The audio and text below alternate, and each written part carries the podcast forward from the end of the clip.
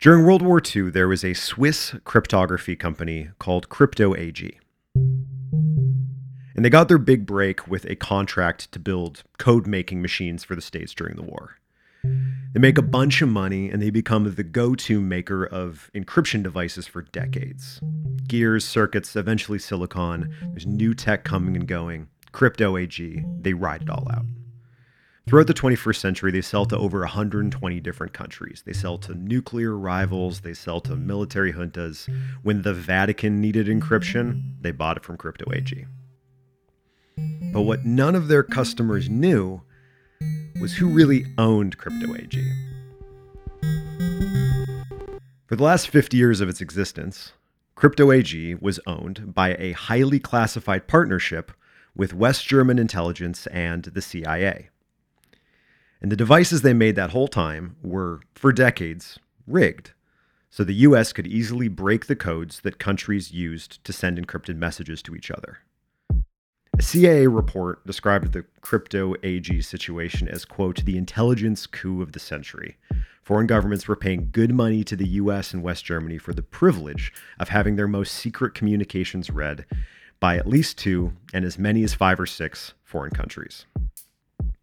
They designed the tech, they put the backdoors in, and they sold it. And then spies listened. Decades went by until Crypto AG eventually got squeezed out by the spread of online encryption tech. They didn't manage to make that most recent jump. But for decades, they heard everything based on this very simple idea. Rather than trying to break the encryption, why not be the one to sell it? So that's Crypto AG. 50 years later, just this last couple years, some folks started asking the same questions that those crypto AG folks did back in the 70s. Same question, but about new tech. And while their target was criminal rather than foreign powers, the idea was the exact same. Rather than break the encryption tool, why not become the one to sell it? The question then is what device do people rely on to encrypt their messages in 2022? So, we're going to talk about the very wild story of the Anom phone here on Hacked.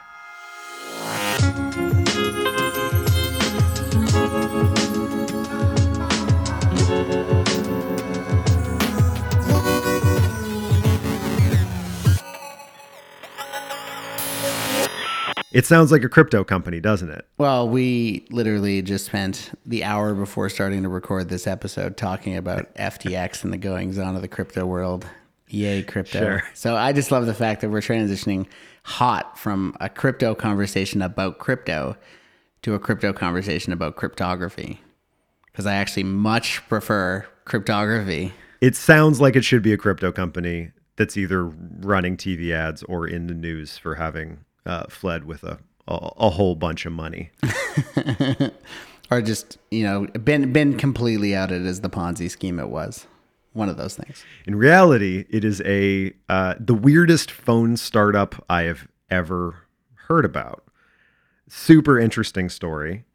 Also, I think kind of our our second part. It's making this month into the month of Hollywood Hacked, where last episode was all about a show that was being adapted for film, and then I think in the last couple days, a book being written about this by one of my main kind of sources in my note taking got adapted or got licensed by Netflix to be another show, I think this time by the makers of Ozark. So this is our second thing in a row that's going to get the Hollywood treatment over the co- next couple years. Hell yeah.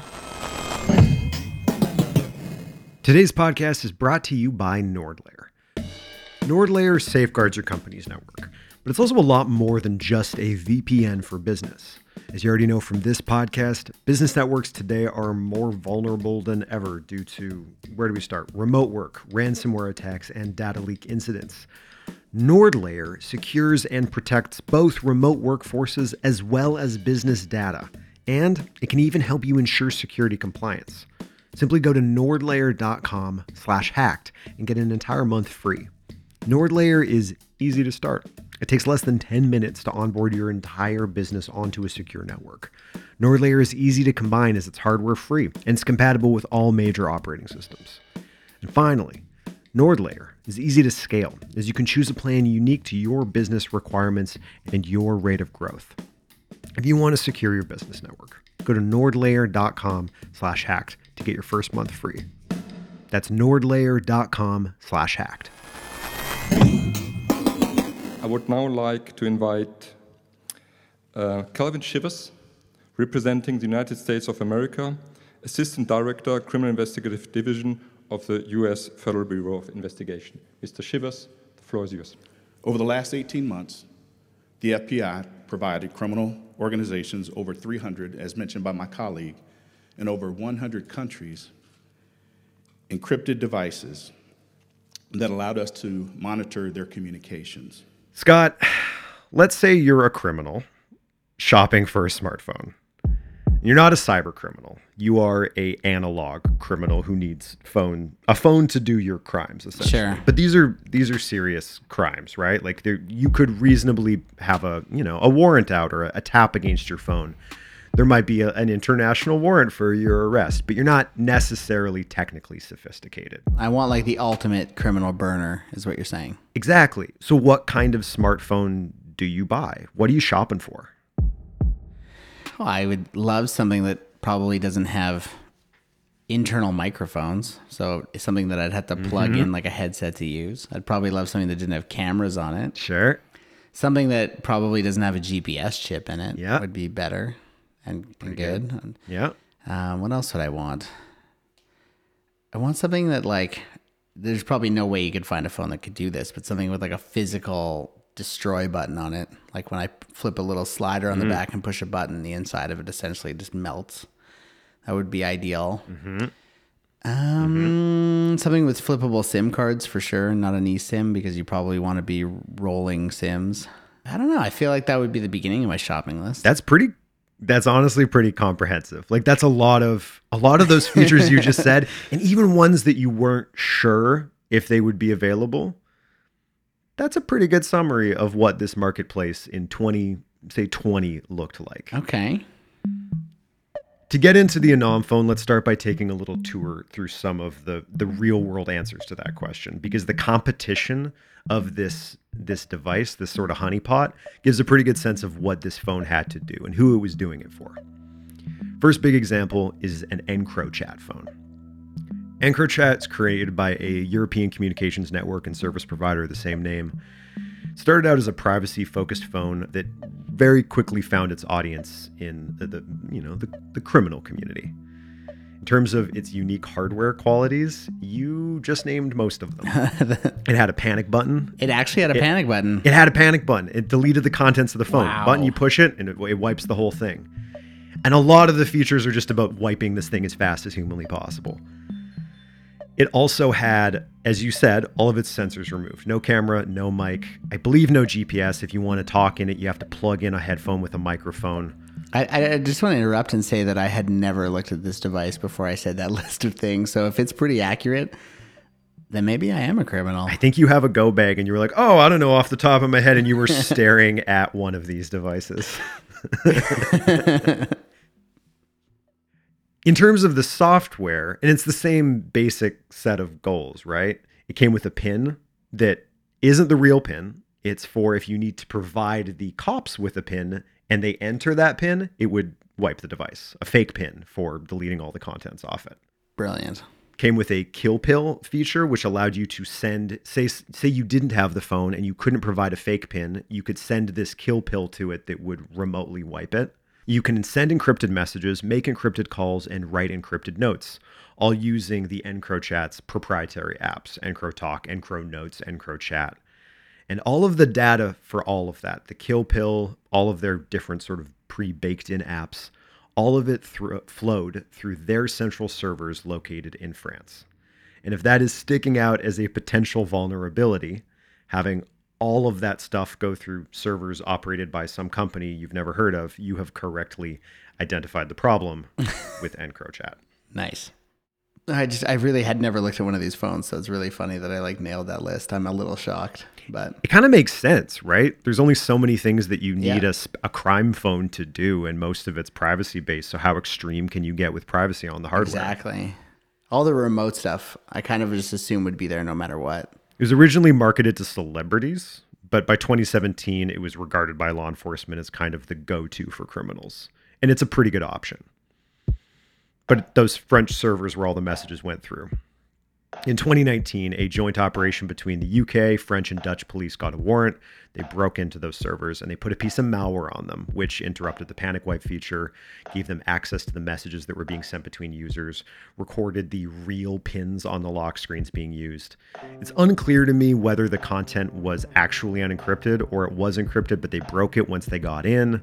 But regardless, by April 2020, European agencies had access to millions of texts hundreds and thousands of images being sent between these devices led them to make hundreds of arrests and they seized millions of pounds of drugs, cash, and weapons. If you've been a longtime fan of the show, you'll remember my first problem with passwords episode where I kind of go on about password managers being like the keychain. And if you ever lose access to the keychain, you like lose everything. And I feel like that's the same thing they did here. Is like they gave these phones out, mm-hmm. They got people to trust them, and then they took them over and they got access to everything. It's like, yeah, all of the things and features and safety features yeah. you think you have, you don't have. But you trust that you have them. And we're going to like exploit that trust. All the security features we've sold to you are only as secure as our operation is. And most operations aren't that secure in the face of a warrant, is kind of what this keeps going back to. Huh. EncroChat goes down, but another one pops up Phantom Secure a firm that sold privacy focused Blackberry phones, which ended up catering again primarily to the criminal market. Their big famous customer was El Chapo. And if it's good enough for him, you know, what are you doing that he isn't? So for a while, Phantom Secure was the big one until its CEO was arrested. And interestingly, was offered significantly less time following his arrest if he installed a backdoor, but according to multiple sources, refused because the only thing scarier than the FBI is the Sinaloa cartel So you probably don't want to use Phantom Secure. EncroChat comes up, goes down. Phantom Secure goes up, comes down. As long as there are people technical enough to use a phone in, you know, criminal endeavors, but not technical enough to say to stay secure, there's going to be a market for this kind of thing. And law enforcement just ends up playing whack-a-mole the whole time. Typically, there's some kind of a distributor in the middle of all this someone who knows these devices, has a good lay of the land, but also knows the criminals and can buy and set up the device for them, acting as kind of a middleman, right? Uh-huh. And the story of the Anom phone starts with one of those middlemen. In 2018, the FBI gets a new informant we don't know exactly who this person is, but he sold these types of phones. He had buyers, he kept them up to date on the hottest new device. That was his niche. And the San Diego FBI branch had been working with this informant who was facing charges and had offered to cooperate with the FBI in exchange for a lighter sentence. And I'm really, really curious what the pitch he gave is for this next part. Because this informant comes up with an idea. Prior to his arrest, the middleman had been developing his own product to distribute. This sales middleman was getting into the manufacturing and supply side.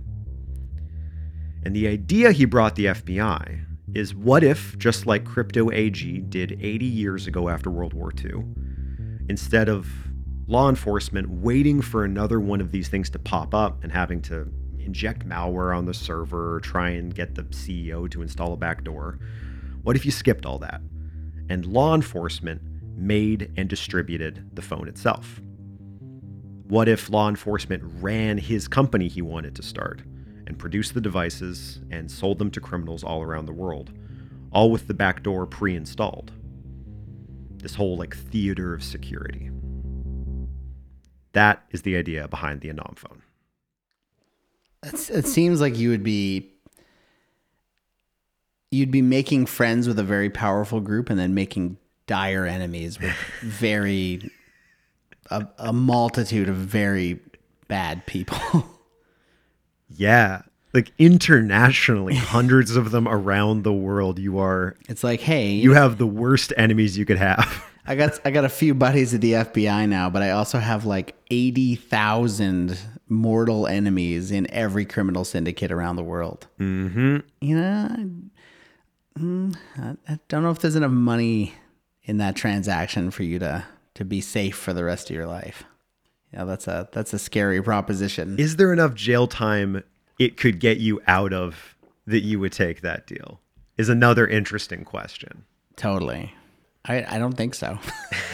Just gonna go to jail. I'm safe. I have, I haven't I haven't done anything to these criminals that I'm hanging out with here in prison. I'll I'll just uh, yeah. I don't know. It's an interesting question. Let's talk about the Anom phone itself. Uh, Joseph Cox, a journalist who we weren't able to get a hold of for this, and has done a lot of the essential reporting on this story. He's got that book coming out. Very excited to read it. He got his hands on one of these devices. The one he got was a normal Pixel 4a. You turn it on normally, and it's got all the standard apps Instagram, Facebook, Netflix, but none of them actually work. You click into them, they don't actually open. But if you reset the phone and you enter a different PIN, it opens this whole other partition space within the phone, running something called Arcane OS, which is how folks who bought these years later on Craigslist by accident realized what they had bought. It's got new apps, new wallpaper, clock, calculator, settings. Pretty much that's it. Go into the calculator app, however, you can get access through it to a login screen that says enter Anom ID, which is where, once you enter your Anom ID set up for you by the middleman, you find the concealed messaging app called Anom. It's kind of the beating heart of this whole thing. It's what you'd use to communicate with other Anom users.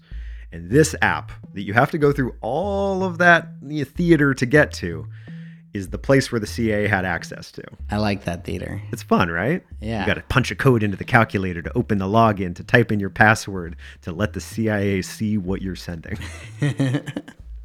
You got to notify them. You got to notify them by going through this process of steps. You got to really let them know. And then they're like, "Oh, okay, this person's a criminal. Like, like turn on monitoring on this device. Completely. We don't want to waste space in our monitoring matrix." You only got so much server space. Exactly. Exactly. It's got the same pin wipe functionality as the EncroChat phone. It's got a lot of the same features as most of these other devices. If you've bought a phone like this before, it's a little different, but it's the same basic idea.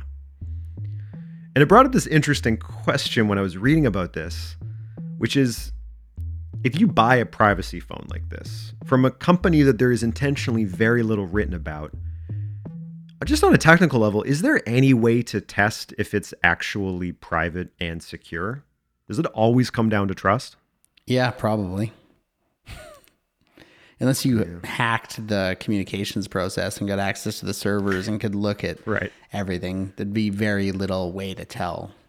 Because, like, how do you even, even if there was mm-hmm. like keybase encryption, like, how would you even trust that the keys are, I don't know, it'd be, it'd be very technically challenging. Which means you're not just trusting you're not just trusting this company you've never heard of. You're also trusting whatever dude showed up at your doorstep with a trench coat full of weird smartphones and has told you that, oh, yeah, the Anom phone is super legitimate and locked down and encrypted, or the EncroChat phone is super legitimate and locked down. You have to trust that guy and you have to trust the company you've never heard of. There's a lot of trust involved in using a device that seems like it would only be used by people who have very little reason to trust anybody. Yeah. Very, it's, I don't know, I guess the motto of the internet these days trust everybody. Nobody's trustworthy. So, what's involved in starting and operating a fake crime phone company? First, the FBI had to get a network of people who were selling EncroChat and Phantom Secure type devices to start selling their Anom phone. At first, it was a small kind of launch 50 devices distributed in Australia for beta testing in 2018. And they just did it through, you know, word of mouth, a couple undercover agents pushing it out to folks, but it was small, small launch. Most of the distributors were not informants. They did not know who was behind the device they were pushing. So they start getting it out there, which is when the nitty gritty of actually running a phone company becomes reality. Their phones, so over time, people want upgrades, new devices, smaller phone, bigger screen, whatever. So now they're they're iterating, come up with new versions. They have to provide software updates as people find bugs. They have to handle customer service. But they kind of pull this off and keep moving units. But because of who their clientele is and in turn who their competition is, these weird edge cases start to emerge. So your competition's also catering to criminals, which means that the risk of, I don't know if you call it hackers or corporate espionage in this context, but that goes through the roof. They're just trying to fend off attacks now while they're running this so they don't get figured out by their competition as being the feds. You also have to avoid the thing becoming too popular. It really can't get into the hands of anyone that isn't a criminal you've individually targeted because then you have the public having their messages routed through government operated servers, which has pretty intense legal implications. So I'm just trying to see if there's actually like some messaging app out there that's actually like you could build a messaging app where if you wanted to talk to me, I send you my public key, all messages to me get encrypted, and you need my private key to unencrypt them, and vice versa. How do you know that any quote unquote secure messaging apps are actually secure? Right. Like, are any of them mm-hmm. open source? Can I like see the code? And, and anyway, now I'm just curious. I don't know enough about these apps, but I would be looking at Signal because I know that there's enough people using it that it's probably been dug into pretty hard. And it's open source. I'm looking at the source code for it right now. There you go. Let's talk about how they talked over this device. Motherboard talked with a guy in Australia who said that Anom was able to make big inroads in the criminal community there. And I guess that the common way it was used was in tandem with a couple different encrypted phones. The big one in Australia was called Ciphr, but the idea was sort of the same everywhere. Folks would use one phone for discussing the logistics of an operation and another phone for talking about the money side of things. They would split communications between multiple different devices and chat services. A lot of these encrypted phones only let users communicate to each other solely on their network. Anom users were talking to other Anom users through the Anom app. Ciphr users were talking to other Ciphr users through the Cypher app, meaning that if you wanted to talk to people on that network, you needed to have a phone that worked on that network. So you'd end up with like a bag of these different things.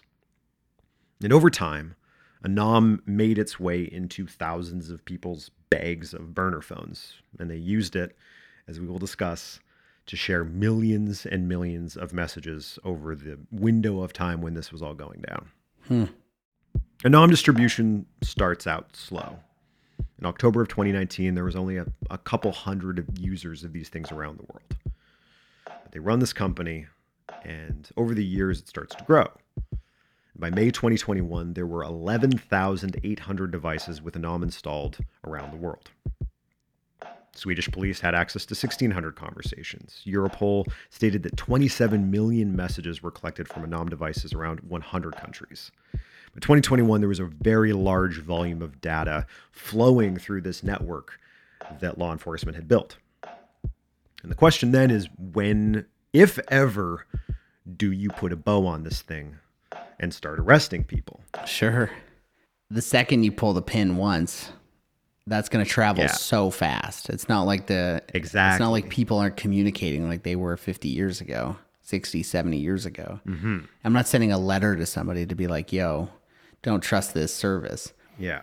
It's like instantly everybody will know that they're burnt and throw them away. Mm-hmm. The second it's like at what point you're sitting there watching active crimes happen and at what point do you say that crime is so big that it's Sure. More valuable to shut that crime down than to turn off this entire network we've built of intel. That's got to be tough. Mm-hmm. Especially because it probably wasn't cheap either. No. Like you'd be hundreds of millions of dollars in at this point, probably. Yeah. The thing that makes it different from crypto AG is that let's imagine some country figures out that their communications on this device were unencrypted and they become suspicious. They have no reason to tell crypto AG's other customers about their uh, suspicions because they're other countries. If a criminal gets arrested for something that they communicated about on this phone, they do have an incentive to tell other criminals, hey, stop using this phone. Mm-hmm. So you don't have that level of like, the, the motivations are just completely different when you're dealing with criminals versus, versus nation states. So the second you arrest one person, you kind of have to arrest everybody at the same time. Yeah, that's a that's a big day. That that is what happened. We arrested like a few thousand people. It's a big day. Just decide to blow the entire thing up and just arrest everybody. Let's go. Let's talk about that. After the break, you will be arrested. This episode is brought to you by Shopify. Forget the frustration of picking commerce platforms when you switch your business to Shopify, the global commerce platform that supercharges your selling wherever you sell. With Shopify, you'll harness the same intuitive features, trusted apps, and powerful analytics used by the world's leading brands. Sign up today for your $1 per month trial period at shopify.com slash tech, all lowercase. That's shopify.com slash tech. All you want is to meet your security and compliance requirements. But your business technology keeps changing. Cyber threats emerge every day. More regulations apply to you now than ever before, and your IT resources remain limited. The Center for Internet Security can help. At CIS, we work to create a safer world for people, businesses, and governments through collaboration and innovation. Using a community driven consensus process, we work with IT professionals and volunteers around the world to develop and maintain security best practices. These resources save you time, money, and effort wherever you are on your cybersecurity journey. We also work with U.S. state, local, tribal, and territorial government organizations to share information with one another so they're stronger together. Join us today in creating confidence in the connected world. Visit CISecurity.org to play your part.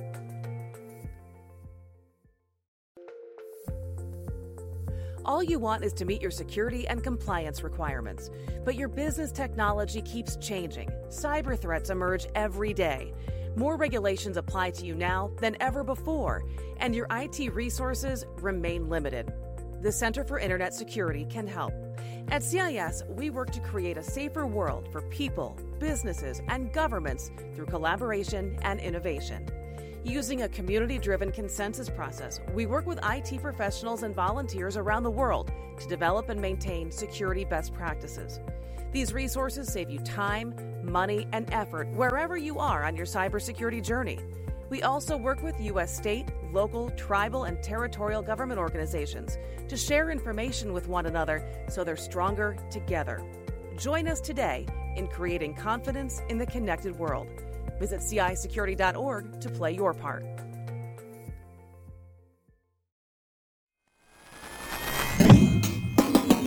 And there are a number of things that resulted from this. Not only have we heard about the number of arrests and the number of seizures, but there were over 100 threats to life that were mitigated.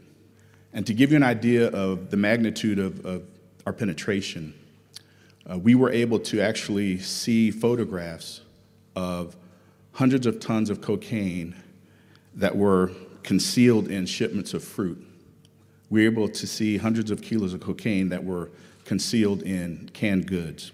There's speculation that the reason Anom ended had to do with a warrant to a server expiring. This suggests maybe that they'd repurposed a server that they had gotten a warrant to at some point. It's unclear to me technically what went on here. But on June 7th, a warrant to a server they were using in this operation was set to end, which lines up v- pretty perfectly with the grand finale to this whole thing. Around the world, the next day, June 8th, 2021, search warrants were simultaneously executed. Across 16 countries, over 800 people were arrested. You've got alleged members of the Australian based Italian mafia. You've got outlaw motorcycle gangs. You've got drug syndicates. You've got Albanian organized crime. This, this one day, they seize 40 tons of drugs, 8 tons of cocaine, 22 tons of weed, 250 guns, 55 luxury cars, and 58 million bucks in crypto and currency. We get this deluge of court documents that paint a pretty good picture of the scope of this thing, not just in terms of the arrests, but the resources that went into it that you mentioned earlier.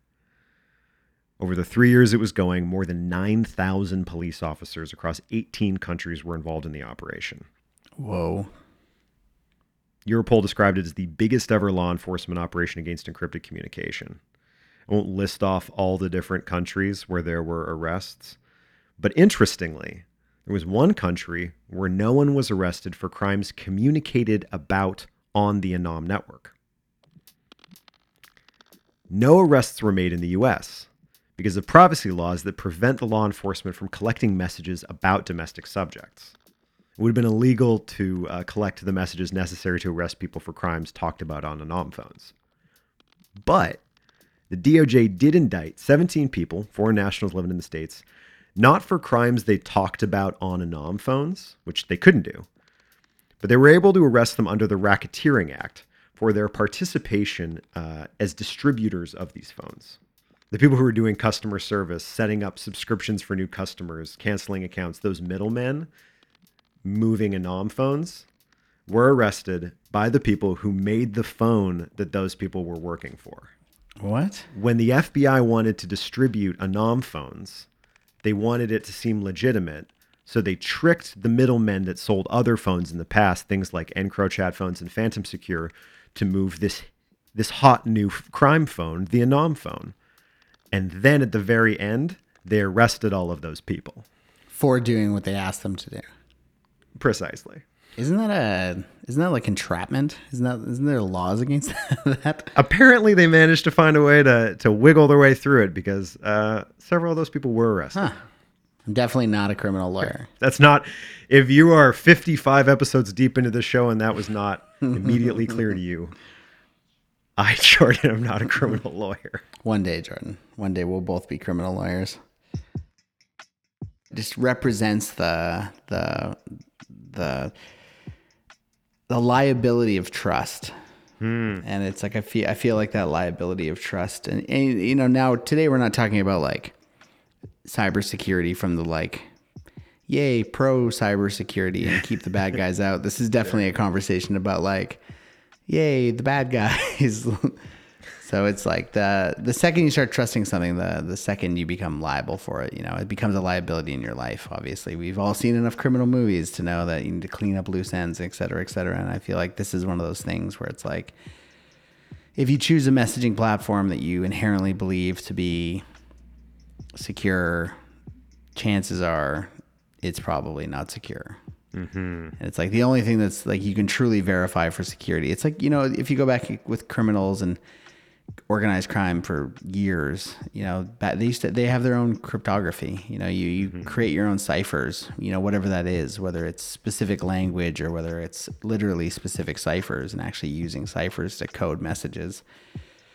Mm. If you can do that, you know that is something that you can trust because you've created it but it is again I don't as it is again hackable so you know is there is there really anything you can trust these days jordan certainly can't trust the crypto market so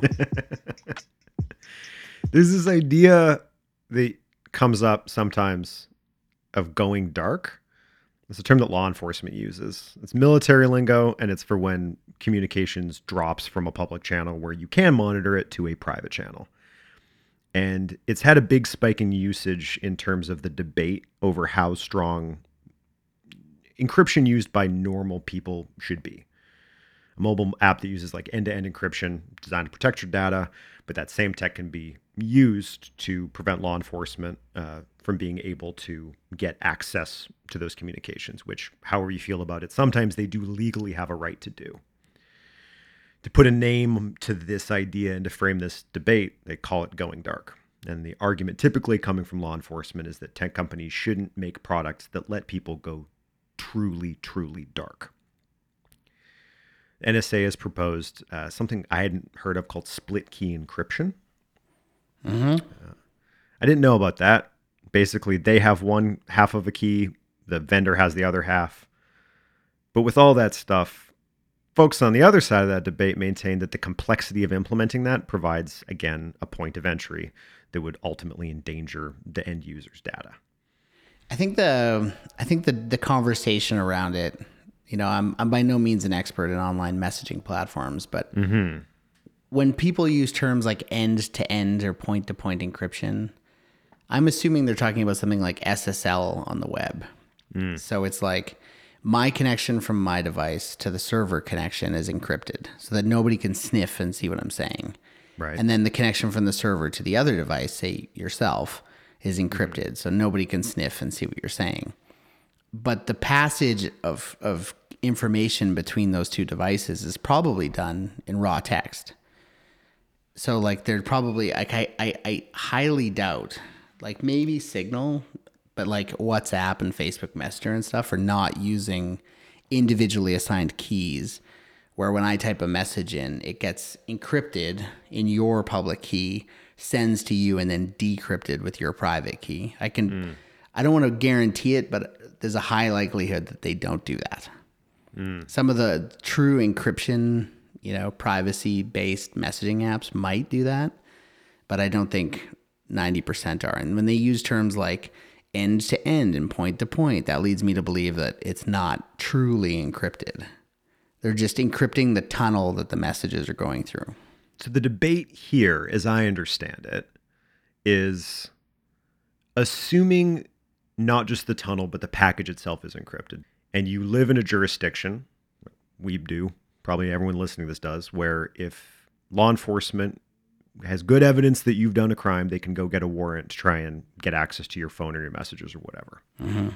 But because of hypothetically the strength of that encryption being robust enough that they actually just can't get access to the message, what does it mean if they come to a tech company, say, we need access to this message, and the tech company says, because of the design of this platform, we literally cannot give that to you if we wanted to? Privacy minded folks would say that is the product being used by the user as it was designed and intended. Law enforcement is saying that makes it impossible for uh, you to respond to this legal request. And that's where the debate about going dark is sort of living right now. Is should law enforcement and the government have the right to tell the manufacturers of that tech that they can't encrypt it to the degree that makes it impossible for them to respond to these warrants? Yeah, we've we're just going full circle back to the philosophy episode about the right to privacy and like uh, you know the email and Twitter scanning stuff where it's Right. Yeah. you know what is the trade-off and what is the balance that society strikes between privacy and security and this is just another one of those elements Sure. It also introduces a question of how, I guess, to zoom back into the Anom phone itself, outside of whether or not you want to use Signal versus iMessage versus WhatsApp. Devices like the Anom phone, EncroChat, Phantom Secure. Introduces a question of how effective these devices can really be. Not whether a person can use a device securely, but what happens when you market and buy a device marketed to the hyper privacy concerned. Because does buying one of those devices, not using an app that lots of folks use, but buying a, a phone with the camera removed and the GPS taken out and the mic ripped out, does buying that phone inadvertently identify you to the kinds of people that would be looking into activities done on that phone, to law enforcement? Does being on a shopping list of people who bought this phone shine a spotlight on you? this is going to sound weird but i bet 50 plus percent of the people that buy these devices aren't actually criminals I would agree with that. they're just they're just people that have privacy they have a priority of privacy for what reasons that's on them. But they have you know they're people that really are worried or maybe they're conspiracy theorists or maybe they're whatever. They- so i bet a lot of these devices ends up end up in the hands of regular people. Or what i would say regular people you know air quotes non-criminals. Sure, sure. Yeah. but if I'm a, I don't know, like, you know, if I'm a true criminal, like, especially if I'm a big organized criminal, mm-hmm. It's not that hard to write your own messaging platform. Mm-hmm. I'd be, I'd be, I'd be, I'd be, I'd be going so dark that they didn't even know it existed. You know, that's just me. And who am I? Yeah, this whole time I've been kind of glibly calling it a crime phone for doing crimes just because it's sort of funny to say.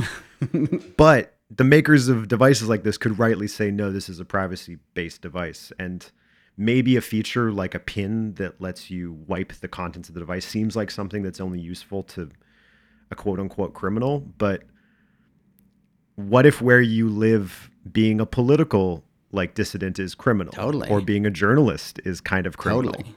those devices should probably be able to exist for those people, in my personal opinion.